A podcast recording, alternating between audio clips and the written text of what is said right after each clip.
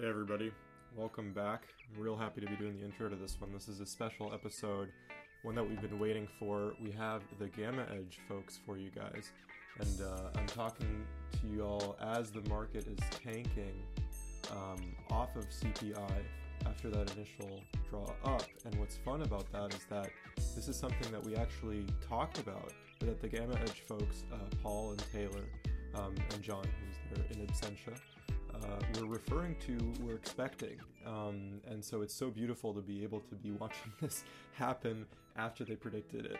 Um, oh, yeah, as always, uh, my name is John Kirby. My co host is Vic. Um, in this particular episode, the charting credits are not going to AUK, but rather to Gamma Edge themselves. Um, yeah, we hope you guys enjoy this. I love how they're able to break down all these concepts in a completely different but completely intelligible way. Um, so yeah, I hope everybody enjoys it. Um, like, share, subscribe, etc. Um, yeah, enjoy.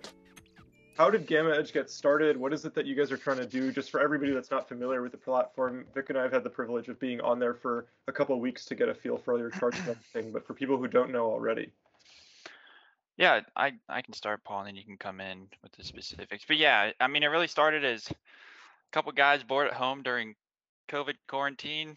Uh, we got together in a random Discord group. Um, for you guys that are familiar with the videos, so we kind of have the tick model and we have our gamma stuff. I was kind of looking at gamma stuff. Tick was, or Paul was looking at the tick stuff, and we were like, you know, if we combine this stuff, it may be, may be kind of powerful. And so we started going down the gamma, the gamma road a lot because you know the tick kind of is, is, what it is. Um, we knew about that, and Paul and myself, you know, we're not we're not people to kind of take things at face value. We really like to dig in and understand the the nuances of what's going on, and we we really wanted to understand. Okay, how is this stuff actionable? Because you know, at, at the time, gamma gamma this gamma that uh, this is a big level, this is a big level, but it's like okay, that's nice, but how do we make money for this? And we weren't satisfied with the answer that we were getting, and so really we spent 2021 literally waking up at four or five in the morning, downloading, I don't know, hundreds and thousands over the course of your option chains from brokers that would let us do it and getting busting out our pivot tables, color coding stuff. And then um, and that same uh, Discord, um, our third founder, John, back-end uh, developer, he was able to kind of create all the visualizations that um, y'all see for those that are in the uh, and the Discord server. And yeah, and from there, really, the mission of of Gamma Gamma Edge is we all know that Gamma is significant. We know the options market is very significant these days, and it's really visualizing the option, visualizing the delta impact, and how we can make money from it at the end of the day. Yeah, and if, I mean, I mean, I mean, that's so cool that you guys can do that. Vic and I, we often talk about these, um, like understanding options. It's like this four-dimensional uh, or multi-dimensional uh, picture that's really hard to understand just from the just from the numbers. Sorry, I didn't mean to interrupt. Uh, if you want to say something too, Paul.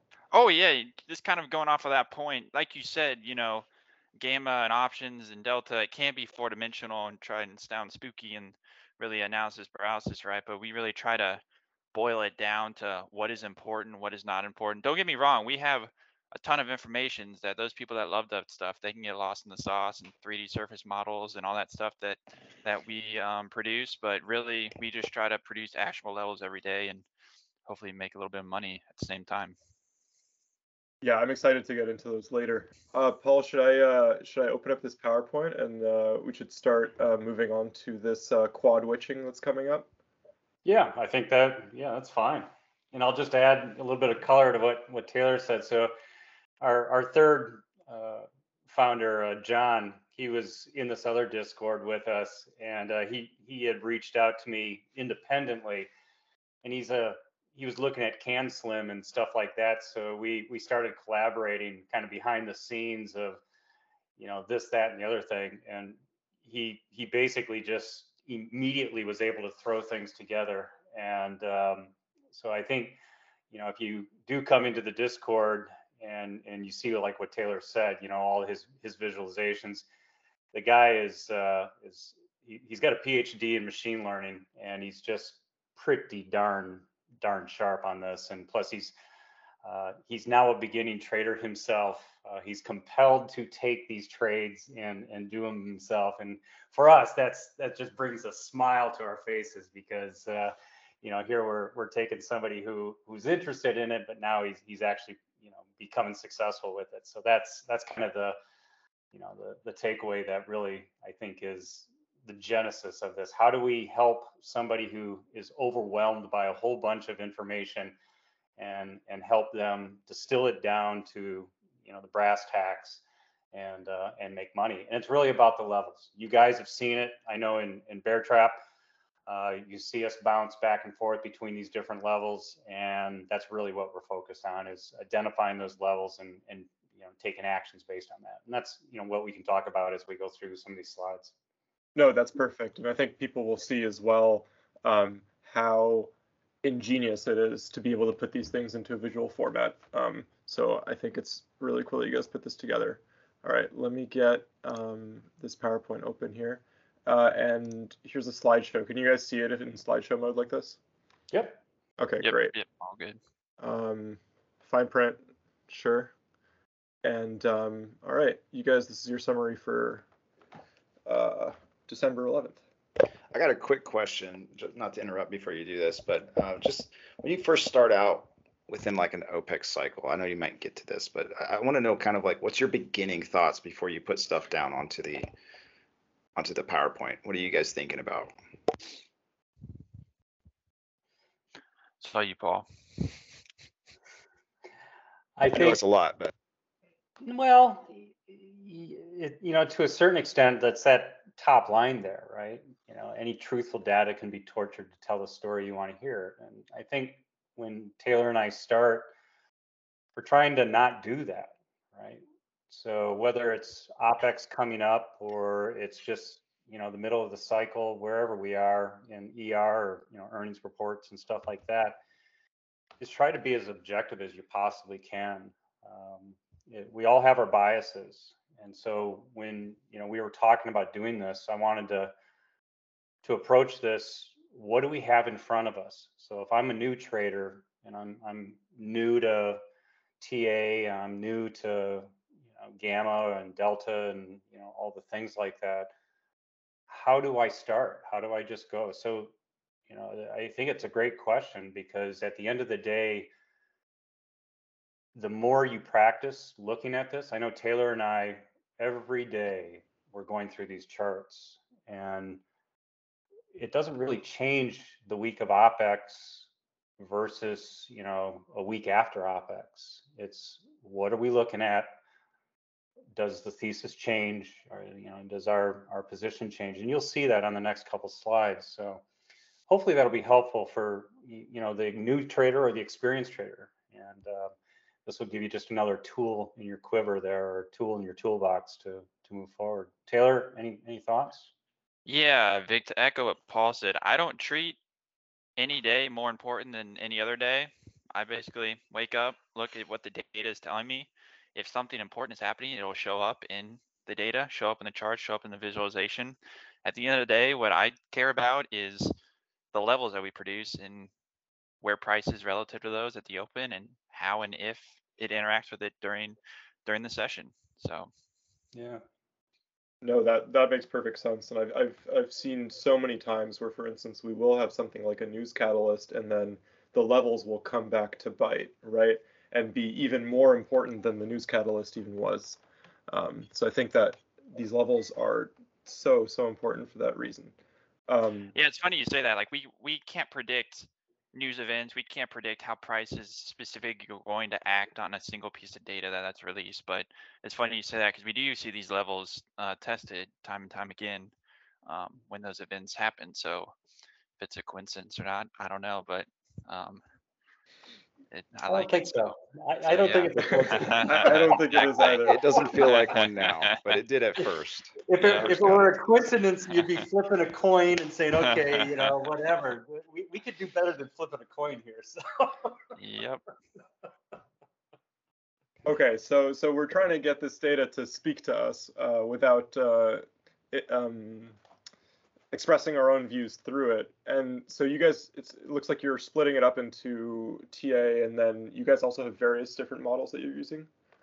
Yeah, so I, I, I think just stepping back holistically, we want to know kind of what is going on, um, you know, in the big picture. So as you, you know, you've got highlighted here, the 16th is quadruple witching, right? And that's a big deal, right? So that's something that's going on this week, and people should know about it because dealer positioning around that is really, really important. And that's really the genesis of why you trade options, why we trade options, and why we're, you know, we're trying to understand this better. I think, you know, in that framework of getting that, you know, that awareness of what's going on this week, I didn't, you know, put on on here, but of course, Wednesday, what do we have? We have FOMC and and uh, uh, uh, CPI data, right? And we know those are volatile events, no question. So that situational awareness of this week, what that means, and then couple it with the other news things uh, of Wednesday, gives you kind of okay, you know, maybe this week's going to be a little more tumultuous. At, at, the end of the day, I, I think Taylor and I, you know, just say, okay, we're aware of it. We know those are going to be big days, but what does that mean in context? And the rest of it's it's here, right? From you look at the TA, uh, we we don't get heavy into TA. We're not uh, and, and, we're not knocking any TA. Um, you'll see on some of the Gamma Edge charts, uh, not the ones tonight, but if you come into the Discord, um, we do have simple moving averages, you know, the 50, the 21. Um, we, we keep track of that uh, because the market keeps track of that. Um, we keep track of the TA that, that the market keeps track of. And we have several traders in uh, in the group who follow fib and you know do their their own uh, you know cloud analysis and things like that and, which is great. You know bring your your flavor of what works for you to the table. And i think that's the beauty of just this whole understanding the dealer action uh, reaction thing. You can make it work with most of your systems and i think that's that's you know what you guys preach at um, uh, you know in your discord and and what we have have in ours. So you know knowing situationally what's going on, knowing the TA, and then we get into some of the unique stuff for us. And this is where Taylor and I every morning, um, you know, we we talk about what's the market model telling us, and our market model is based upon this uh, review of what we call the cumulative tick, and it's new to a lot of people. Um, and that, yeah, exactly, right here. And depending on the type of trader you are, you could be a long-term trader, you know, like a position or a swing or you could be a short-term trader. We have a number of folks who are flat at the end of the day. Uh, they they go home with you know nothing but cash in their accounts and they're happy. So you can look at this chart right here and you can see that bolded white line and and the slope of that line tells you effectively what what's happening in the overall market, the cumulative tick. And, and uh, the tick, for those who are not familiar with uh, that thing, is is every time a, a trade transacts, doesn't matter the size, uh, if it ends on a, um, if it chances are, if it was bought, it was it, it ticks up, and if it was sold, it ticks down. And so when you accumulate that, these are one minute bars here. When you accumulate that, you get the presentation that's in front of you, and then you can throw some moving averages on there to give you kind of a history. So Taylor and I watch this, and, and it, it helps you stay on the right side of the market generally for the time frame that you're trying to uh, you know trying to trade. And so we use it as an entry tool we use it as an exit tool uh, and we use it as you know how to add to the positions what's the market sentiment. So you know in in the big picture we we start off what's the market model telling us? So if you go back a couple slides to that that original summary. Yeah so you've got the short term, which is that white moving moving average that we just saw. Intermediate is are we above or are we below that nice colorful ribbon that was in the middle? Those are the long term moving averages. And then that one on the bottom where it says reset cash short, you know, the bias for us now because we're below it is to sell the rips and buy the dips. Now, yeah, we went up today, no question. Uh, but in general, that long-term model will you know it's it's it's a very good model to keep you out of trouble and allow you just to you know shorten your time horizon so that you're focused on shorter trades if that thing is moving up and down up and down. And we've been as you guys know it's been a buzz saw in the markets. So you know, yeah and I focus on that part. No today i mean today was rough to trade for that reason too, even though we did end up going up. And I saw that you actually wrote, Paul, I think in your morning update, you know, uh, despite having this long-term model, you're still noting that hey, today was likely to be an up day, and you you wrote that before market open, I think today. So it's not. Um, it seems like you guys are really focusing on the uh, you know analysis per time horizon um, in that way. Yeah, and the last thing I'll say about this too is yes, the, the tick is important, but there's also depending on what kind of trader you are, like Paul said, just because the tick's the tick's trending down, the setup for the day could still be slightly biased higher. That's really where we're all traders. We have to take our, our own interpretation of what the market is telling us. So just to just to Paul's point, um, yeah, the this isn't the the end all be all, but it's certainly there there is something for everyone. And for those out there today, if you're concerned, for instance, that the market ripped higher, this model is designed more or less to help you catch the meat of the move. Everyone everyone says you know the hardest part is the beginning and the end of the move, and so this model it does allow you the, the opportunity to try and catch the very first move. We do have a signal for that. that's also the most volatile signal, and if you're not bolted to your chair at the screen eight hours a day, and you're trying to trade that signal, it, it can be it can be very tough. So so um, yeah, like I was like Paul said, short, intermediate, long term, there is a little bit for for for everyone here. Yeah. No, th- that's a great way to put it. I, I, I did have a question with Tick, which is I think I understand um, why you guys think this is so important, but for people who may not be as familiar, um, is this would you guys call this like a market breadth indicator, or, or why were you guys so convinced that this was the um, something to incorporate into your into your model? Um, so I've been using this. I I developed this you know this flavor of what you see uh, over 10 years ago. Um, so um, I think the just the success of keeping me on the right side of the trade uh, has been great. So I think that that's probably the first part. Um, when I showed it to to Taylor and some of the others, you know, I and Taylor, you know, pick it up here, but I think the light bulb went off, and I'll pass the baton to you.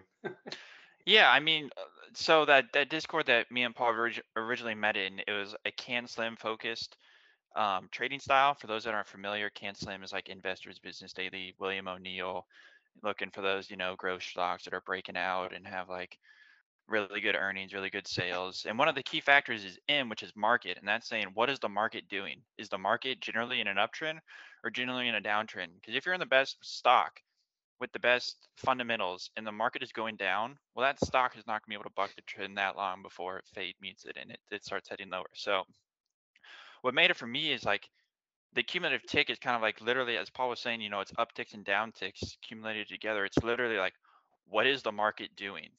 And so for me, that was, um, I mean, kind of similar to moving averages and whatnot, but it kind of feels almost more um, real time to me of kind of what is the market doing. And we we we have another model too, the Tick um, US. That's typically the first one that I um, review in the videos, we, we have this filter on it too, which kind of filters out for only big orders like plus and minus a thousand. Kind of everyone's consensus is those are meaningful ticks. So ticks up and down. So kind of combining that with what is on average the cumulative tick doing plus, do we have significant buying and selling, which we kind of think is kind of are the big boys, big girls institutions playing in the move as well. So kind of um, confluence of, of those two things is is pretty is pretty um, powerful. Yep. That that makes a lot of sense. Do you guys want me to move on to the next slide? Sure. So one of the questions came in over the weekend um, about the uh, about the moneyness and about the deltas, and um, I, I wanted to to help address that.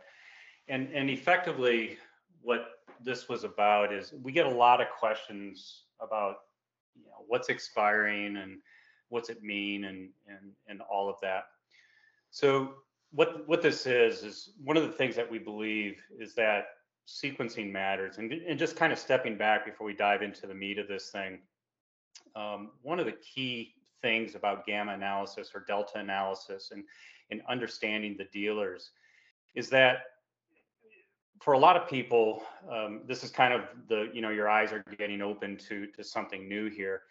Um, when you open a call or you know a long call, that dealer there is a dealer on the other side. There's it, you're not doing this with another person, um, much like you could with a stock or with an inventory, just because of the way options are are transacted. There's uh, a registered dealer in the middle, and that dealer has an obligation. So if they if you you know buy a long call, they're short that call, and so you know the dealers are like Goldman and Citadel, et cetera, et cetera. And and what's important about that is they don't want risk. And so if they're short that call that you opened, they have to buy underlying basically to to effectively hedge flat. And so if you open a 50 delta on the long side, they're short 50 delta, and now they've got to buy 50 delta of the underlying or correlated instrument. This is a big deal, right? Because as you start opening these deltas, things happen, right? They're, they either are buying or they're selling. So if you're closing deltas, like a door slamming shut, there's a natural dealer response. And so this chart, I think, starts, or this table starts looking at in, in some of the impacts for this week. So what we did we, we, we took the biggest instruments, the SPX, and, and for those who are familiar with the SPX, it has two characteristics. First characteristics, it's cash settled. Now, what that means is that at the end of the day, if you transact in the in the SPX, if you're profitable, you wake up tomorrow, you got more money in your account. And if you're not profitable, you wake up tomorrow, you have less money in your account. You don't get assigned anything. There's there isn't an SPX that you take possession of. That's different than like the SPY, the Qs, IWM, which are equity settled. Right? If you're profitable and you hold across an expiry, chances are you wake up the next day, provided you've got enough money in your account, you're going to be holding 100 shares of SPY, right? So that could be a lot of capital. So this sets up two things that are really, really important. So the first thing is, is that when you open these calls or you open these puts, you're either going to be extremely long in delta as a as a complex, or you're going to be extremely short. And if you're long, you're positive, and you can see the SPX AM is and AM plus PM are both positive numbers there.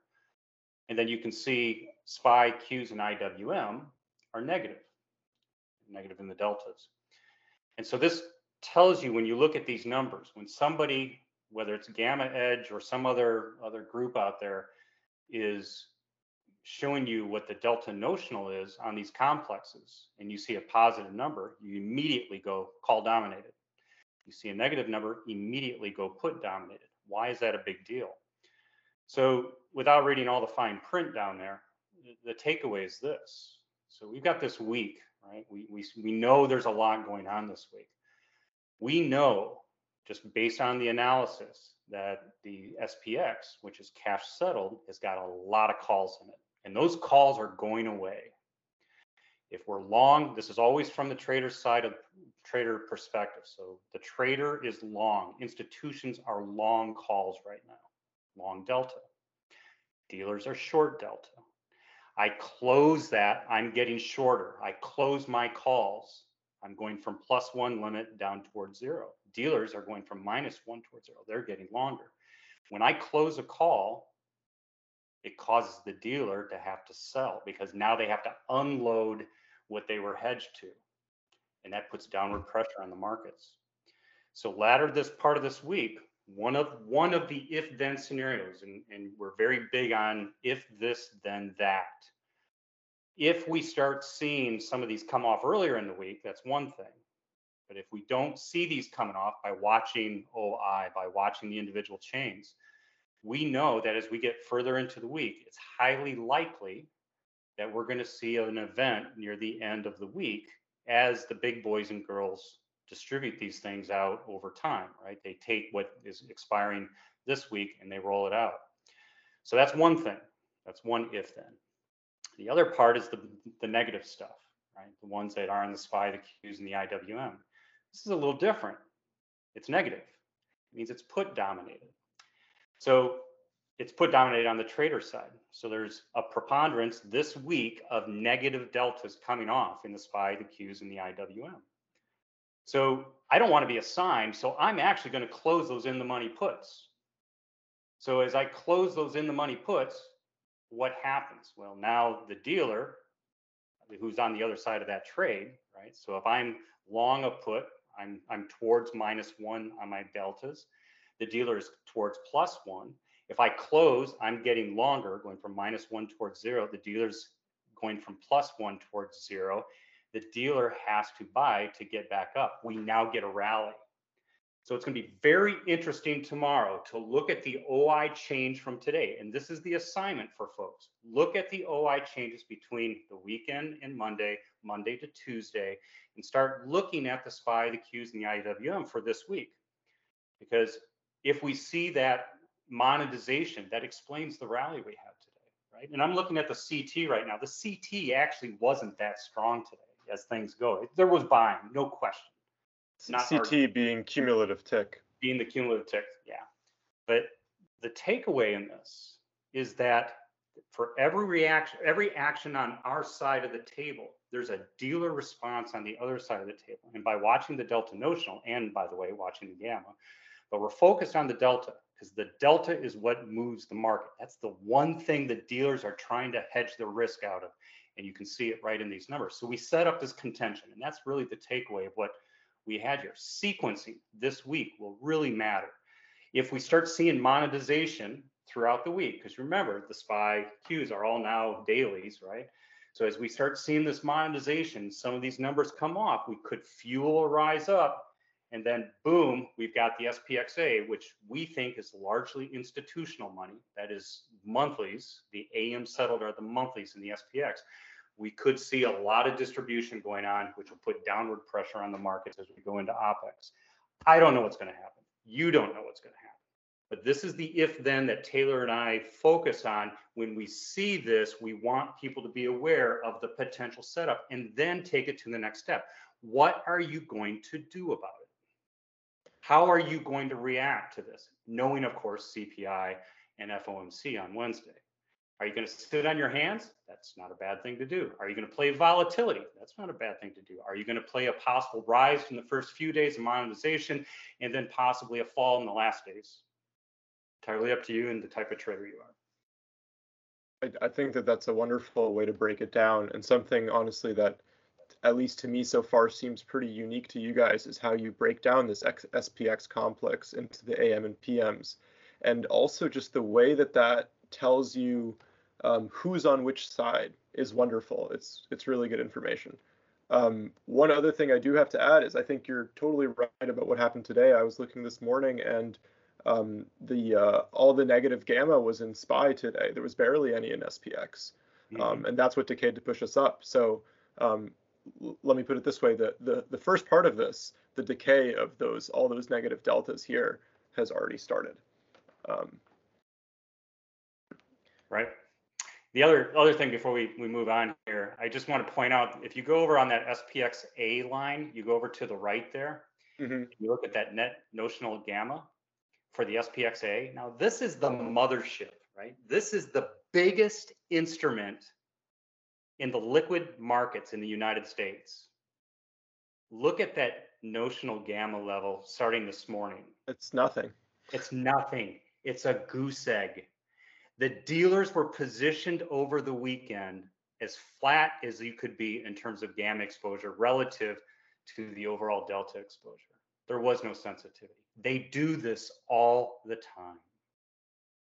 Hmm. We see these zeros all the time. And really, that's what Taylor and I, we call out the zeros, we call out these areas, these pockets, these levels, because we think they're hiding places. We think they're parking places.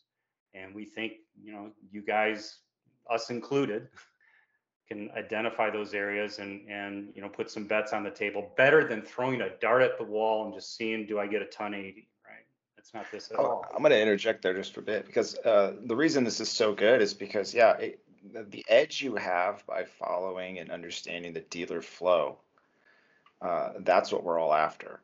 And man i love how you guys break this out by indice. I never even thought about doing that uh, like this. I mean i kind of did it but i did it on the gamma side only. Sure. and i just got into the delta side in fact, John and I had a two-hour conversation just talking about the deal, the delta exposure charts that we never look at in Bear Trap. Everybody looks at the gamma charts only and we're never looking at the delta charts. And uh, so we're we're pretty new to the delta side of things and trying to figure out you know, where the dealers are positioned versus where their exposure is. And I think that's kind of what you guys are looking at here. Is, Right. is going, look, you know, the dealers aren't exposed here. So they don't got to do nothing, right? You're just going to sit there. So I love They're that. not exposed to change, right? So that's what the gamma is, right? So the gamma is saying if the SPX goes up 30 points, does it go up in a non-linear or convex type of approach? And the short answer is not until it gets up to much higher levels. And they aren't the levels that we were at starting this morning. So they went the weekend effectively neutral. Now they're still, they've got delta exposure, but it's linear delta exposure because the gamma is almost zero. So Right. Uh, yeah, you got to put them together. You have to use them together. So That's- would it would it be fair to say that when we are in uh, locations where our gamma is marginal, um, in other words, they you know they don't have a convex exposure, it's linear, like you're saying, um, that at, at those moments we need to look at the delta to interpret uh, what's going to happen or what's likely at- to happen. I'll, I'll, you know, Taylor can throw his own flavor on this because we both do our own analysis in the morning for the Discord. I, I look at both. Um, I look at the zero DTE, the one DTE. Now that's not part of this presentation, but you know, if we have time, we can call something up and, and we can go over a few of that. But Taylor, do you, any, any thoughts, any comments there? Um, yeah, I mean, really what I'm looking at in the analysis I do is, yeah, where's the large gamma, but then where is the, um, you know, where is the delta? Where, where's the open interest as well? Where's the liquidity? Because even though the gamma may not be large at a level, if it's still a very liquid strike, meaning there's a lot of um, open interest activity happening at that strike, we see a lot of times that that price that price interacts with with that level too. So it certainly is um, nuanced. It's not black and white, kind of how everyone wishes it was. It does take a little um, just screen time, as you say, and just Training understanding, reviewing it, um, just kind of yeah, understanding kind of what the chart's telling you, and ultimately if price interacts with the level or if it doesn't. Gotcha. Cool. Should we uh, move on? Sure. Okay. Um, okay. This is these are the cool ones. Yeah, so I don't know if you can make this full screen. Uh, talk yeah, I'll, I'll do I'll do that again. Sure. Uh, If it's possible. this is Paul's baby. it's not a baby, but uh, it, it it conveys a lot of information. Um, so th- these are you can manipulate these once you're in the Discord, right? And I, you know, I would urge you guys to to play with them. Um, you can see one of the axes is DTE, days to ex- expiration. So you're you're effectively looking at um, kind of a, a sequence of time, and sequence matters here. Sequence matters. Everything is deterministic in options. Um, so you can see on the left side calls and on the right side puts. And uh, I've opened this particular one up for strikes all the way for the SPX because I wanted to really get the entire landscape. So kind of a short duration. I wanted to encapsulate, you know, the next two weeks. Um, and so the, the SPX in our context, in GammaEdge's context, is both the AM settled and the PM settled. So there's only one AM, obviously, it's this Friday. Um, and the PM is every day, right, of course. So one of the things that we're looking for, if you go right where it says ITM calls and you see that leader kind of pointing right up there, right at the edge there. Um, yeah, exactly. So that green on both of those means they're ITM. And uh, so when something's in the money, they're profitable. Deltas are tending towards, if it's a call, it's tending towards plus one. And if it's on the uh, the other side, the put side, uh, deltas are tending towards minus one. Um, why that's important is that the boundary between the green and kind of that yellow or orangish area um, is the strike price. And when this chart was done, it's right, it's the third line in the middle of the page there. It says 394204. So the middle boundary between the yellow and the and the green is is the uh, the boundary for you know the the as evaluated spot price. That matters. Moneyness matters. And so what these charts are looking at is they're looking at something called delta moneyness. And what we're trying to determine is where's the big money and what's the deltas associated with that money. And we know a couple things. We know that the further away from that boundary, deltas are going to be at their limit. They're going to be at plus one on the call side, or they're going to be at minus one on the put side. That, that means there's there's an implication here. That means there's no more delta hedging. So here on the left, where you see the calls, you see those strikes all the way down at a thousand, fifteen hundred, two grand. Their deltas are effectively plus one. There's no hedging going on, right? The dealers long time ago took care of that. There's nothing to be done. Now, as we move up the strike chain, um, it, you don't have the resolution in this plot, but if you narrow the strikes down to you know, plus or minus 20% off a spot, you'll start seeing other things in the surface. And I know people have heard the word charm. Charm is that natural as time marches forward. If something doesn't have a, a delta of plus one, but it has a delta of say 0 0.6, 0 0.7, 0 0.8, as we march through time getting closer to expiry, charm flows on the call side will push basically upwards towards the limit, and that'll force the dealer to have to buy. Right? So we see a call dominated charm structure, which you can view with these 3D plots, looking, you know, the next few days in time, you get a real good sense of are there any charm flows available for the dealer to have to respond to. So in the absence of any monetization, what happens here is that, you know, if you're just kind of grinding through time, we've seen it, we've all seen it. We've seen just kind of this natural undulation, then we pin somewhere, and we typically pin at a gamma level or, or a pretty dominant liquidity level. So I'm always looking at these 3D charts. I'm looking not only where are the icebergs, you know, these big spikes, um, but I'm also looking at where do we see these little undulations close to that boundary and are they starting to approach something where you know effectively the gamma level could be or excuse me the delta level could be limiting at expiry towards plus one. I don't see a lot of that here. Right? I don't see a lot of it relative to what's going on in the wings. Uh, there is a lot of money that is profitable money that is set to expire or be a, you know be awarded to because is the SPX, it's cash settled, be awarded to those holders this week. That's a big deal.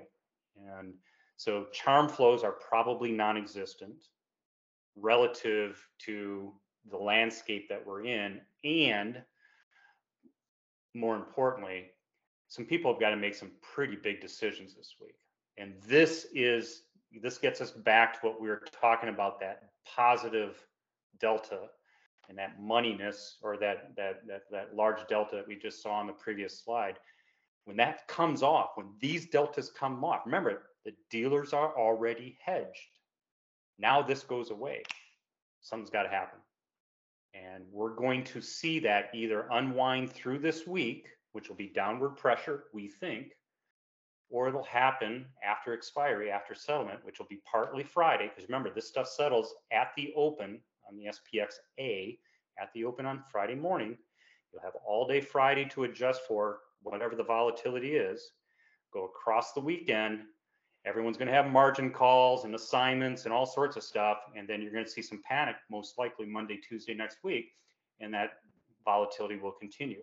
We didn't talk about it here, but I just want to add Vixpiration for the monthly is actually next Wednesday, not this Wednesday. That's not normal. And the fact that Vixpiration is actually next Wednesday means Tuesday of next week is the last trading day for the monthly VIX.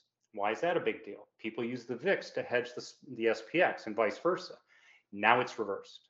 And we've seen, just, and I, I put it in my, my morning notes this morning for everyone. Go back in time, go back a few months where this has occurred in the past. And sometimes the market gets it wrong and we get really volatile. So there's a whole series of things setting up. But the takeaway for this, you got a lot on the call side. It's already hedged, so there's no charm what happens when it comes off. And the just your eye immediately can look at this and say aha there is a big imbalance here. What's I don't, I don't want to I don't want to interrupt you here, but I, I just want to interject for just a second because I want to just how incredible it is that you can look out into the future and already start making some really, really solid assumptions about what's to come. And then what do you, and then you have this roadmap and you go, well, I expected X to happen and it didn't. Sort of like with this Vixpiration thing being on the four, you know, small Vixpiration on the 14th and then the big one on the 22nd. I think a lot of people think it's on the 14th because it usually comes with FOMC, right? And in the week of, it's usually the, you know, the Wednesday preceding the monthly. But Yeah. this month, it's, there's a few months of the year Yeah. that it actually flips. And So- uh, so you know, look being able to look ahead at these expiries and and being able to make some analysis and assumptions like this is so incredibly helpful uh, to how you can plan your trades around it. we think so. Yeah. So I, I'm just I had a question too, actually, related to that because you, um, all of the all of those VIX options are. Uh, I, th- I think it's I think it's 21st, 22nd. Eith- Either way, they're uh, for next week. They're um, expiring there. Did you say, Paul, that um, you think that the SPX has been used as a substitute for the VIX in this particular case because it was expiring at the right time relative to all these events? Typically, yeah, I, I think that's it. And typically, the VIX expires, well, expires the Wednesday prior to the monthly. So this week, if this were a normal week, we'd normally see the VIX expire on, on Wednesday, last trading day being Tuesday. And then the SPX AMs, last trading day is Thursday, with the with the SPX settling at the open Friday morning, and that only leaves the SPX PM to kind of carry the balancing and hedging weight of you know wherever they are for for uh, for the week. So normally we see the VIX change hands as it rolls off, and we see some hedging going on for the next 30 days as they roll those out. So they're they're positioning. Remember, VIX is a forward-looking instrument, right? 23 to 37 days in the future. And so we we we tend to see that kind of leapfrogging as we go forward in vol play and stuff like that. You you're not going to get that this week, right? So basically, we're going into this week, and there's no hedging adjustment afforded by the VIX. I mean, you can do the the weeklies, but they're not. The volume is not nearly as big as the monthlies. It's next week, and so right in the middle of all of this, we we think Vixpiration next week could also add a, a little more uncertainty to the equation here. So it'll be interesting to see how it all pans out. I mean, it's not a surefire, you know, place your bets on a, a, a vol expansion or a vol collapse, but it's not standard. And I just urge everyone to go back, go to the CBOE calendar. You can look this up yourself. You don't need us. Go to CBOE calendar, look it up, and just go check those those dates and then go back and look at the volatility around those dates. Uh, you know go look at at the markets. And i think you'll there you go. That's it right there. Bam. I, I have this always on my desk, and the reason I have it is because every single change of direction or crash is always around of expiration. Um, or not every single one, but uh, they tend to cluster around there, and that's why I'm actually like both illuminated and confused by what you're saying because I was looking out at this 21st expiration as okay, we'll have some stability through these events that's afforded to us by that. But if what you're saying is right, and a lot of um, the hedges that are normally in the expiration are concentrated on, you know, the 16th, this Friday, um, then that changes that picture for me completely. I wouldn't say they're concentrated on the 16th i, I will say that the 14th this wednesday would normally be the day that they rehedge for the next month or the next two months or whatever the case may be. But now they're delaying that a little bit right? I mean they can still do it but it's it, it we see that imbalance. And so just something to be aware of right? It's a non-standard. So you can see that little green half triangle there through the 21st and if you go back in time you can and you see the um, you know on the 16th it's kind of that orangish thing you can go back and take a look looks like july had one um, looks like um, april had one and it looks like january had one Yeah, the so-called five-week expiration gap window of weakness. Um, yeah, Exactly. So something to pay attention to. And and what you'll see is the redistribution of those hedges uh, those volatility plays uh, are are going to be shifted in time, and that I think that against the big money has a has a has a role to play. Remember, VIX is orthogonal. The only thing in common with the VIX and the SPX is that as as VIX goes up, you know, typically SPX is coming down and vice versa, right? Because it's a it's a measure of the demand of the at the money options there. And so those that inverse play gives you some comfort when you're trying to hedge your portfolio. Now the expire expiries are not exactly in sync. That makes a lot of sense. It's not as good as a hedge because it's almost operating like a calendar, right? Um, in other words, uh, yeah, I think I hope that that's clear for people. I'm not, uh, I don't know how to explain that better, to be honest.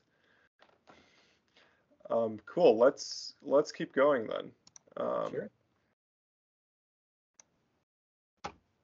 Here we go. Okay, so we've seen this. You've talked about the calls already. What about these uh, puts? Is there anything that we should be looking at here at the put delta money? Oops, sorry about that. Uh, the short answer is is the fact that there's very little put dominance out there relative to the call dominance is significant, and that's all we'll we'll say about that. And and you know, at the end of the day, we've got far more calls that are either going to get monetized this week, e- even when you net them against the puts. The calls are going to win. The delta slamming shut from plus one limit down to zero it's going to create something. Now, you'll see in some of the charts coming up, sometimes it's balanced. It's a nothing muffin. Hmm. Sometimes it's not balanced. And when it's not balanced is when I think there's opportunity. And that's how we, we play with some of these charts. What do you think about this, this and the Santa rally that I hear about coming up? Well, you know, the Santa rallies, you know, um, it's not a guarantee, right? Um, we we may see something. Uh, we may not see something, right? If we're going to see a Santa rally, let, let's step back and say what would be the conditions for a Santa rally? We'd want to have charm. We would want to have basically calls that were not maxed out in their deltas. We would want to, as we march through time, we'd want those calls to be a little bit further than our time frame and so that the deltas and the convexity of that increases as we march through time. So day over day, as we get closer and start clanking down the DTE, basically deltas are going up, and that effectively results in a dealer response where they're having to buy the underlying. So let's let's just say that's one condition that is supportive of a melt up, which we have heard, you know, synonymous with Santa rally type thing, right? The other thing is, is, is if you go back to the other other ice charts there, um, we want to see effectively uh, some fuel that uh, is on the put side, so that profitable people who banked well and and were able to monetize. Remember, these are equities. As they bank those puts, they're closing those puts, so they're getting longer. Deal is getting shorter. Dealer has to respond by buying the underlying. There's your rally. So we would like to see the right side of these plots have more put dominance in the time frame that we're looking at than have call dominance because calls that are in the money also are suggestive of being closed and that's a downward pressure in dealer response. So we would want to see something may, maybe on Apple, for instance. Apple, just looking at it without looking at any hovering over the numbers or anything like that, is kind of the setup for a rally, kind of. And let's see, Amazon, perhaps a little more in there. Um, not saying they're going to rally. I'm saying the setups are conducive that if those puts get monetized, it will put pressure on the dealers to respond accordingly in the time frame that you're seeing here. That that makes a lot of sense. Yeah, and it's um, it's interesting. Your guys. Oh, I guess I guess in this case it's just uh, alphabetical, right? That that these particular charts are here. Yeah, I just grabbed them. There. So in the Discord, our Discord, we have a, a grouping called the liquidity stocks, and effectively we took the SPX and the Qs, and we took I don't know the top ten or so of each, and those and we sorted by their weighting within the index, and then we just we we automatically generate these charts for everybody, so you don't have to bang them into the Discord. So Um, you can just peruse those channels very quickly if you're doing your analysis. And you know, I, I, don't know how Taylor feels about it, but if you can't make money with the liquidity stocks and what you're seeing, then chasing, you know, some thinly traded stock is probably not in your best interest. I don't know, Taylor, any anything to add there, bud? Yeah, I mean, I only focus on SPY, Apple, Tesla, really. I mean, those are the big boys. That's all the eyes are, and from what I've seen, those are what um, obey their levels and whatnot next. So I try and keep it pretty simple than making it harder than it, it needs to be. They all pay money the same, right? They all pay money the same. It all looks the same in the bank account. just just related to that, but do you guys distinguish between so, so for me personally, for instance, I I when I look at SPY, um, these super liquid names which have a lot a lot of options volume relative to the overall notional traded in terms of the underlying per day, um, I'll look at Gamma differently than like let's say I mean these might all be in that category, but um, with stocks that are uh, let's say that there, there are fewer options that are traded than the stock. Um, I'll look at the options more as a sentiment indicator and less as an indicator of what uh, of dealer pressure. Um, do you guys have a similar distinction, or um, or not so much? I, think if, if, I'm understanding your your observation, I think you and I actually talked on this also when we we, we were doing our one-on-one. I think the ratio of notional of the options to to the um, the underlying it plays a role there. So the more you know, the more stock open interest and and volume of that open interest, the the more that it, the, the price responds, and that makes sense because of our understanding or our assumed understanding of, of the dealer flow. Um, so I, I think you know the larger the stock and the larger the OI and the volume of that OI, relative to the underlying, I think there's there's something there. We we have done we we work closely with a, a company called EdgeRater uh, for our back testing, and we have found that lower OI stocks um, don't statistically don't perform the same as high OI stocks and high you know relative ratio to the volume of the the underlying. So you know I, I think there's a there's a there there and you want, you know, just stick with high volume, high OI, you know, in demand stocks. And like I said, you know, and Taylor said, if we can't make money with those, you know, it's it's chasing something that's small. You can still do it, but you know, it, it gamma and delta uh, when there's very little dealer response probably isn't going to be the edge that you're looking for. Yeah, that, that makes sense. Um, okay, so we have a ton of these different ones. Are there any ones in particular that you wanted me to pull up? Um, well, I, a couple things have been catching my eye. If you go to where uh, Bank of America, BAC, it's a bank, of course. yep. Um, uh, there you go. Here we go. Right? Yep. And and you can see Bank of America is actually set up in a way that is kind of suggestive of potentially some monetization and potentially some move upwards. So you look at that and you'd say, hmm, that's interesting because banks in general, fintech, um, you know, XLF ETF, the spider, is not doing very well, right? And that that's that's of interest. Uh, while we're here, take a look at CVX. That's energy. Right? So energy puts on energy. You can see exactly right there. You can see that there's a lot of in the money puts with with some serious delta uh, moneyness associated with it also. And so that you know, unless those people want to hold CVX or want to hold BAC, and these are puts, right? So unless they want to hold them short at those high levels, which is fine, it's just it's a different risk profile. Um, they'll probably start monetizing. So you take a look at those. Now go down a, a, a slide to let's look at JPM for instance. Yeah, right there. Look at JPM. JPM is the number one stock in the XLF, meaning in, in weighting. Completely opposite in its structure. So JPM's just had a heck of a run. It went from below 115 up to where it is um, in, in here. So it's up in the 130s, somewhere in that zone. So it's had a heck of a run in a very, very short period of time. And the takeaway here is that you can use this information to get an overall thesis of what you think an individual stock will do in a time frame that you think it's going to do it. So I know a lot of people uh, in in GammaEdge. You know, took the JPM trade. It, it was awesome key levels, so what we call our zero gex and our plus trans, and and and we we ride those levels to the next layer, next level up. You know, adjusting our stops up and doing doing whatever magic we do there. But this is telling me it might be time to take JPM off the table.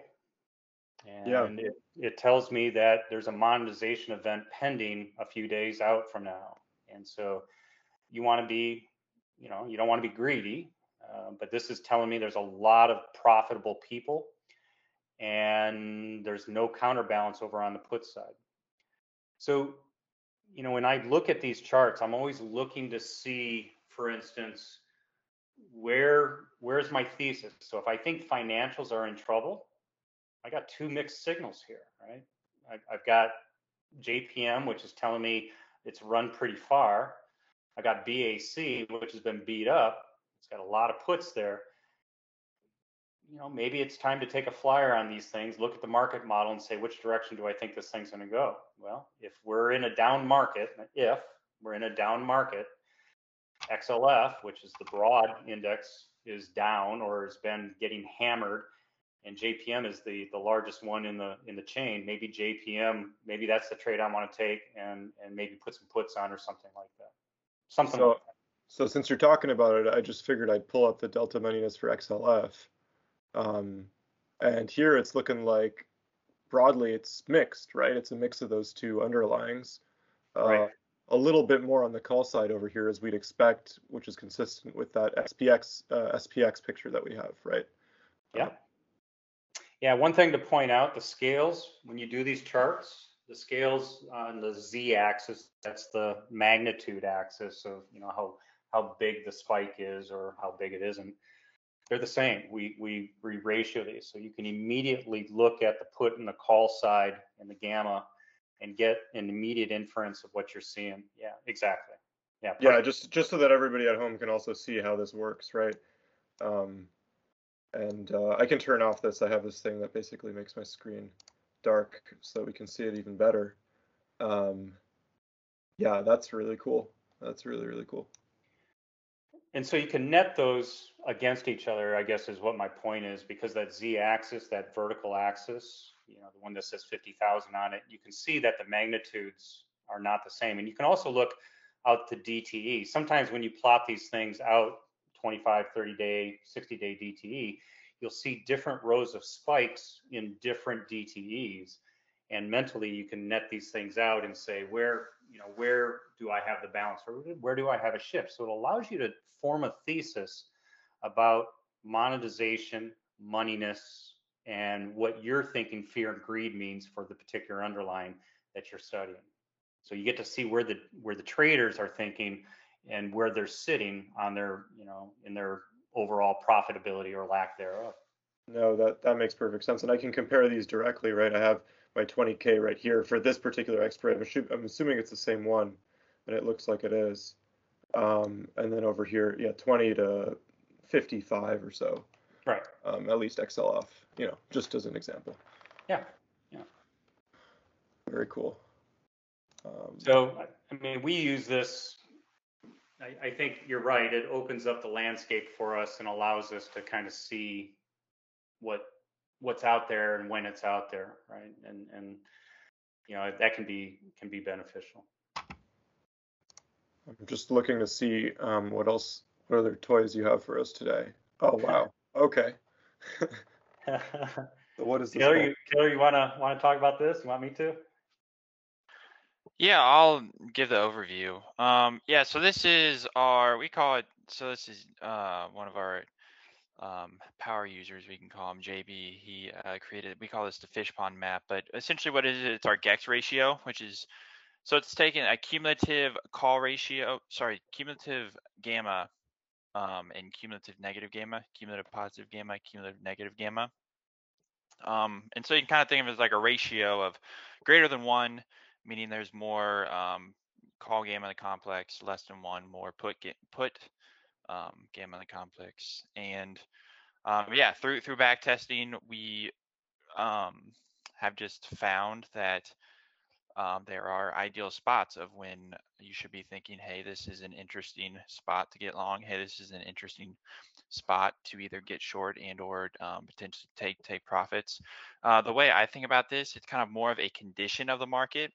I guess you can think kind of overbought, oversold, if you will, versus necessarily a trade signal.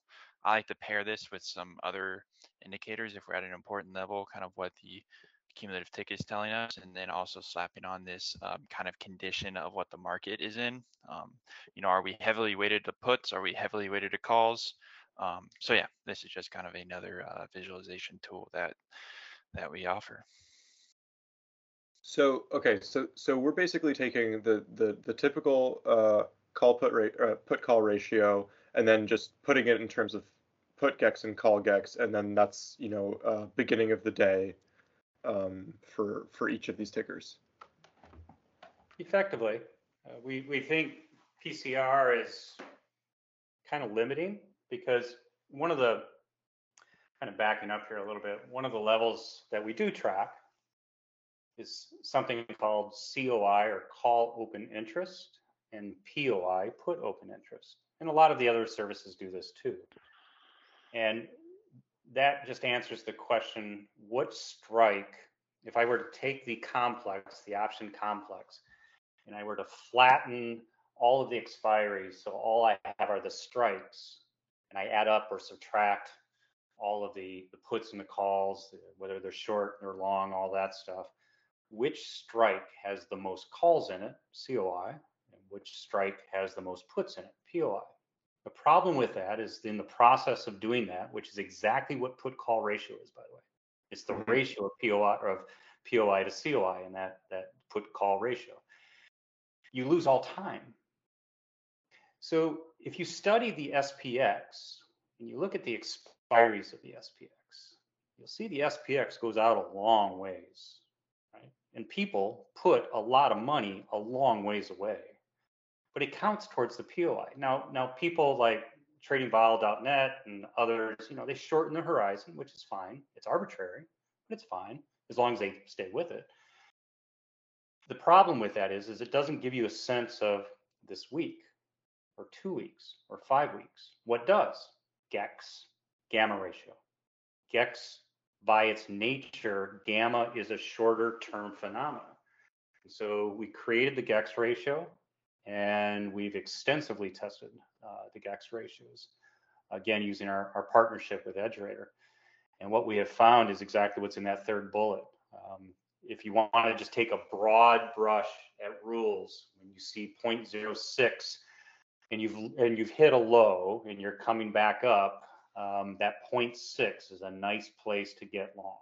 Not saying for anyone to do it, not recommendation, not a trading advice but that's a nice number to go long because chances are after you've bounded down into the reds that you see on the screen, you'll start moving your way upward. Same token, when you're in the greens and you're up around that 1.2, 1.3, 1.1 area, you can usually take the money off the table. You might even think after you peak out and start coming back down towards that 1.2 of getting short. And if you take a look at the bottom there, you can see where for many of these things, well, that's the daily change. But if you take a look at the 8 December line there, a few mm-hmm. days old, but you get the idea. You know, some of these are are getting into a position where it might make sense where you shouldn't be long these things anymore, and perhaps you want to be short. Why is it important? GEX ratio is the short-term measurement of basically bullish speculation to bearish speculation. Mm.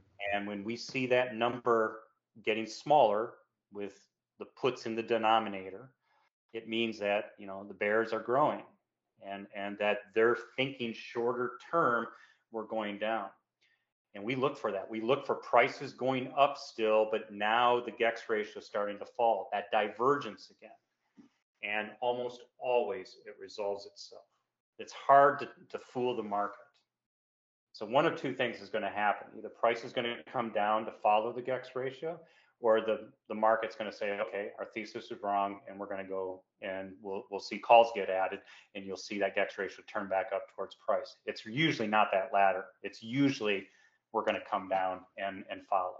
And so it gives us an opportunity, and that's what the balance of the slides are in this deck, are just different perspectives on the liquidity stocks and you know what we're seeing go up and what we're seeing come down.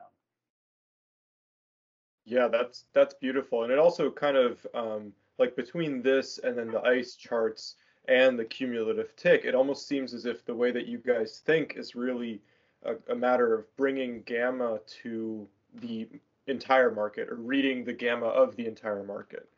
Correct. Um, that's that's wonderful. It's a mosaic, you know. It's not any one uh, particular thing, you know. It's it's interweaving the various tools and what they're telling us to craft um, through our lens, kind of what what we think. Yeah.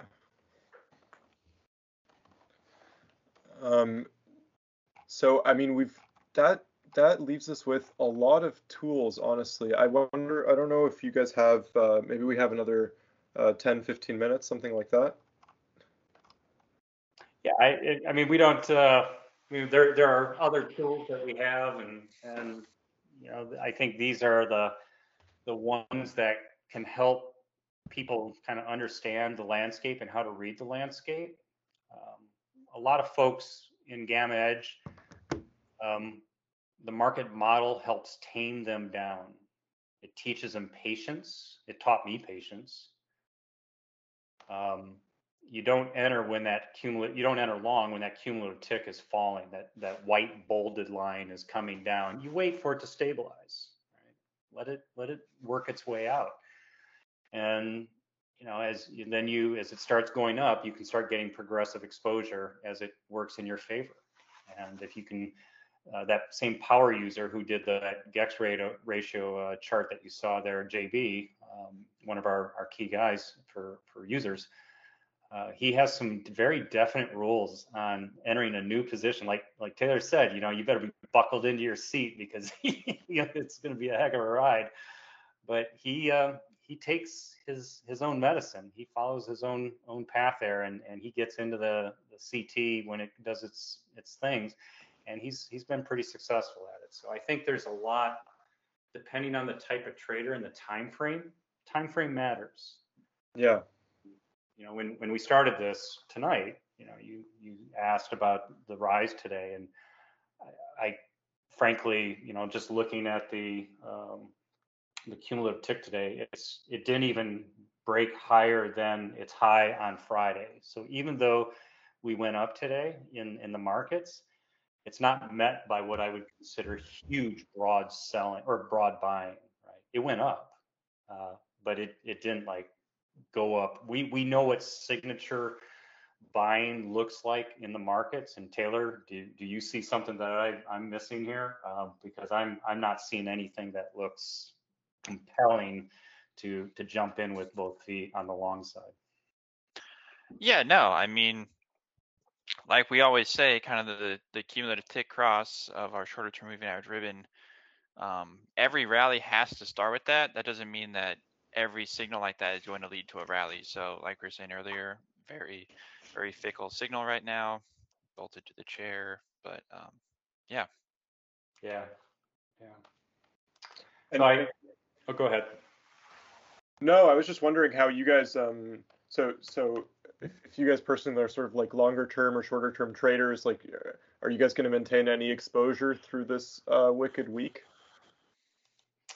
So I, I am long right now. Uh, what am I long? I am long silver. I am, which is okay. It's doing fine. Uh, not great. I am long UNH, which has been getting beaten up. Uh, but these are long-term holds.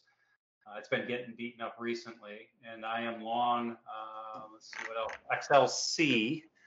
Um, not not doing all that uh, that positive right now. I may choose to get out of that trade.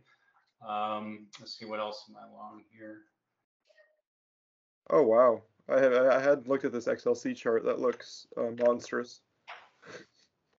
Yeah, well, I so you know I was thinking, um, you know, perhaps there was a Santa rally in there somewhere, um, and and from a TA perspective, it looked kind of interesting to me, but I think it's failing. So this is one of the things that uh, you know you you, uh, you don't get a lot of exposure. I am looking. I see the VIX today uh, was up quite a bit. I see the VVIX is up quite a bit.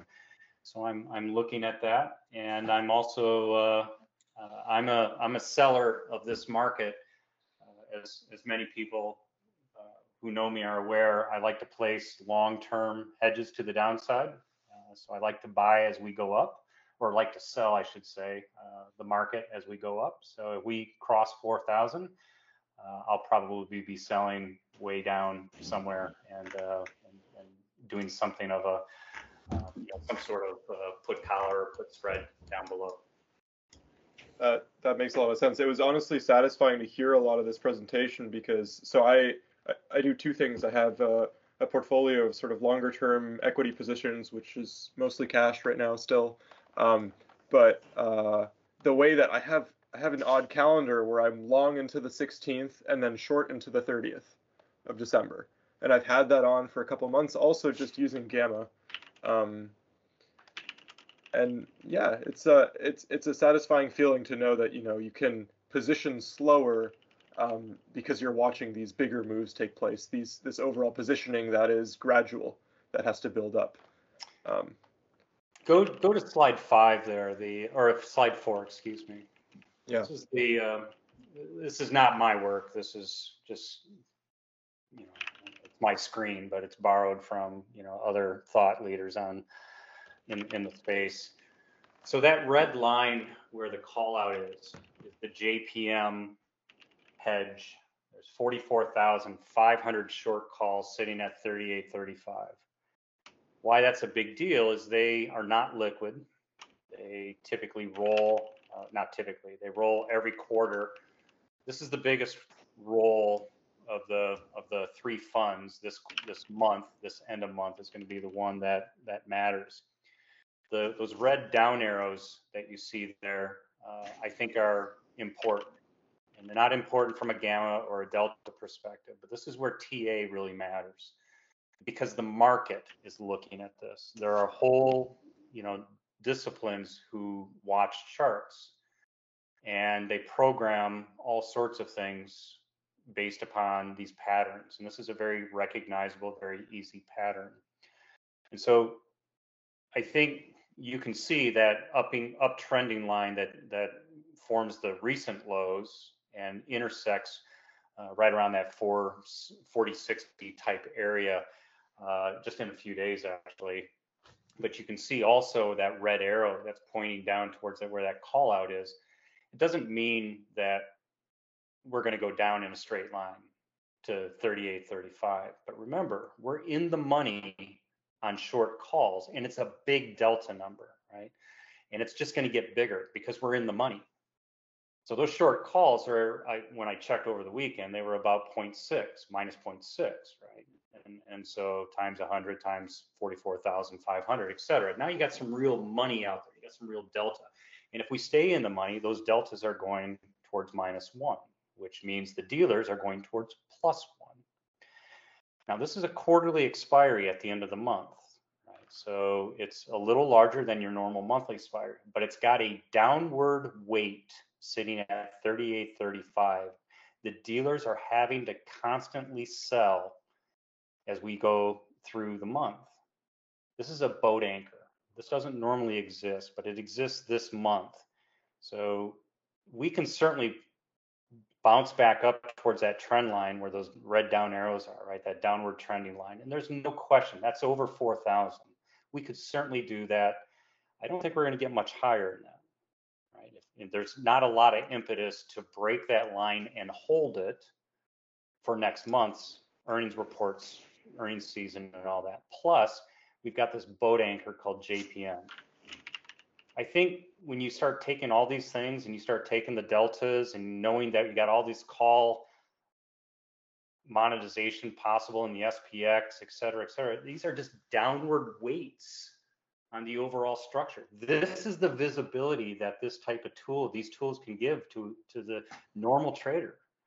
And so I think you form a thesis, and that's this is kind of the parting thought here. You form a thesis you try not to tease the data or torture the data to tell you what you want to hear, but you look at it and say the TA model is kind of range bound and it's got an upside and a downside. Okay. We got the gamma level. It's kind of telling us a couple things. We got the delta levels. They're kind of telling us a few things. Okay, I got a thesis. How do I play it? That's individual. Yeah, and then you can continue to adjust that thesis as you see all of your data changing. Right. It's a heck of a lot better than throwing a bunch of darts at the wall. yeah, that makes sense. I would say it's quite a bit better than that. Uh, I, I don't know how many times you form a thesis. I don't know how many times I've done this, and I don't have near the knowledge or the tools that you guys have. And and it comes and it comes to fruition just because you did exactly what you said. Was just look at the data as objective as possible, and then let the thesis kind of form itself.